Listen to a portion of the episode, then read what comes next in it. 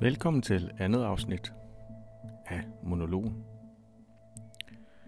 Monologen er en kompliceret størrelse at arbejde med, da monologen ikke alene er påvirket af din, dit indre liv, som for eksempel dine organer, dine celler, blodgennemstrømning, bakterierne, der lever i dig, dit nervesystem, dine muskler, fordi det skyldes også øh, din ydre verden, som primært er omgivet af naturen, temperaturen, lufttrykket, alle de forskellige former for liv osv.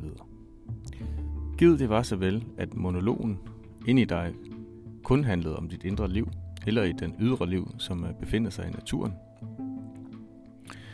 Men øh, mennesket har levet i rigtig mange år, og på et eller andet tidspunkt har vi fået øh, udviklet os øh, anderledes end øh, dyrene. Vi adskiller os ved dyrene især øh, på grund af, at vi ud over vores indre og ydre natur, så er vi også dømt til at leve i kultur. Øh, denne kultur, den er ret øh, omfattende.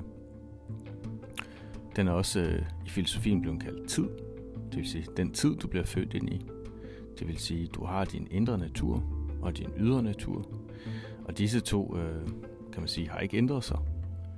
Øh, i samme hastighed som den tid, du er født ind i. De børn, der fødes ind i tiden i dag, de skal vokse op med iPads og iPhones. Jeg blev født med andre ting og mine forældre osv. i en anden tid. Så tiden er rigtig afgørende for din monolog. Det er vigtigt for mig at fortælle øh, mine kære lytter her, at vi ikke kommer til at gøre det her mere abstrakt end nødvendigt. Men det er vigtigt for mig at præcisere, hvad monologen er for en størrelse. Monologen bestod af to ord, mono, som betød alene, og lo, der kommer af det græske ord logos, og som betyder fornuft, viden øh, og tale. Derfor er monolog et, øh, kan man sige, et ord for en aleneviden, en alene fornuft, en alene tale. Det vil sige den tale, som kun du er vidne til i øjeblikket. Min tale her er en gengivelse af min, mit, min monolog, som jeg har haft øh, gennem tiderne.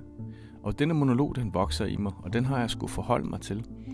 Øh, den jeg er inde i, og det er, kan man sige, allerede svært at og vide, fordi at øh, man skal bruge øh, andre sanser end øjnene og ørerne og duftesansen for at kunne vide, hvem man er inde i.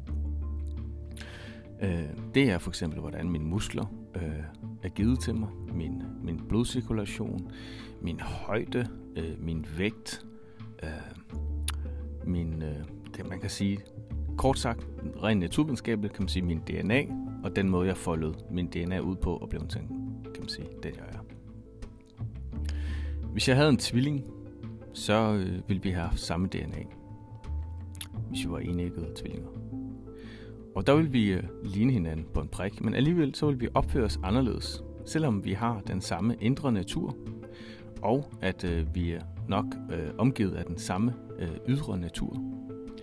Men forskellen på mig og min tvilling er, at vi er født i hver vores tid, og selvom at vi er født nogenlunde samtidig, og vi er født ind i det samme samfund og samme kultur, så oplever min tvilling sin verden fra et helt andet perspektiv, end jeg gør, fordi vi vil aldrig nogensinde stå i samme tid og rum, det vil sige samme sted på én gang. Vi er med andre ord dømt til at opleve vores indre og ydre natur og kulturen fra et moment, som ingen andre nogensinde kan besidde på samme øjeblik. Det er derfor, at vi hver især er unikke mennesker. Der er selvfølgelig også andre grunde til, at vi kan være unikke. Men det her, det er sådan lidt svært at modargumentere, og det er ikke fordi, at jeg skal lyde bedrevidende. Og det er heller ikke noget visdom, jeg selv har opdaget, kan man sige. Det er noget, jeg følger op på, at der er altså lavet studier på tvillinger, at øh, de... Øh, de sagtens kan udvikle sig anderledes, øh, selvom de minder meget om hinanden. Hvad årsagen til det er, øh, er nok svært at præcisere, men øh, i filosofien har Heraklit øh, sagt noget lignende med, at du kan aldrig gribe samme vand i en flod, fordi at floden flyder, selvom du sætter hånden det samme sted. Sagt på en anden måde. Den monolog, du har inde i dig, den skal du værdsætte, fordi den er helt unik. Og derfor skal du lære at leve med den på, eller i en højere grad, og værdsætte den, da den er helt afgørende for din originalitet, din kreativitet, men også din oplevelse af verden. Når man går i skole, eller man bliver uddannet, så bliver man rimelig uddannet og dannet i, hvordan vores indre organer er bygget op, som vores fysiologi, og hvordan vores psykologi opererer med det, hvordan nervesystemet fungerer osv. Og det er altså rigtig spændende. Vi bliver også uddannet i, hvordan naturen fungerer, øh, i forhold til biologien og klimaet osv. videre. Det kan vi også gøre os rigtig meget klogere på. Vi får også noget dannelse inden for noget billedkunst, musik osv. inden for kulturen og den samtidige teknologi. Og det kan vi også blive rigtig kloge på. Men hvad vi har allersværst ved at blive kloge på, det er vores monolog, da du kun er ansvarlig for at finde den. Og hvorfor går jeg så meget op i den her monolog, når jeg skal tale om løb?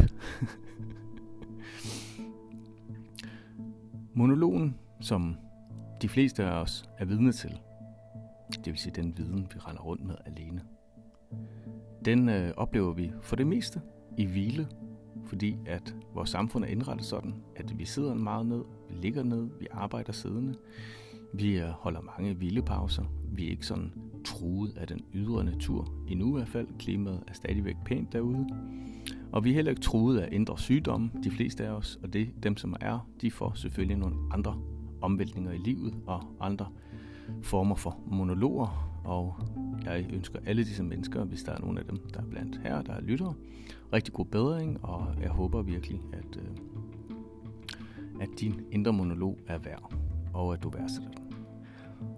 Øhm, det blev lidt trist. Jeg vender lige tilbage til det, jeg skulle snakke om. Det er et løb. Når vi løber, så øh, går vi fra at hvile os til aktivitet. Og vores indre miljø, vores indre krop, vores indre organer, de ændrer sig, når vi kommer i aktivitet. Temperaturen stiger. Der skal frigives nogle stoffer, og, og, og hele, kan man sige, kropsapparatet øh, udvikler sig ret hurtigt til at kunne bearbejde en aktiv krop, en dynamisk krop. Den ydre verden, den ændrer sig ikke særlig meget. Øh, det går selvfølgelig an på, hvilken fart man har. Øh, om man sidder på cykel, eller øh, noget andet aktivitet, der får dig frem. Der skal du selvfølgelig være opmærksom på den ydre verden, og med vindmodstand og vandmodstand osv. Men hvad der, kan man sige, bliver øh, skruet lidt ned for, det er din indre monolog. En maratonløber kan fortælle om det, man kalder en peak experience, som er, at når man kommer ud og løbe i maraton, så efter ti, tyve, tredive kilometer, så fortæller de, at de kommer i sådan en peak flow, eller en peak experience, der gør, at de oplever deres øh, liv helt fantastisk. Altså sådan i ren alenehed, øh, ren kærlighed og forelskelse. Og den her, den bliver de ret afhængige af, maratonløberne. Jeg mener dog, at det er muligt at opleve den her samme form for kærlighed, måske ikke lige så høj grad, fordi det er en ekstrem sport, men i hvert fald i en eller anden omfang, hver gang du skal ud og løbe.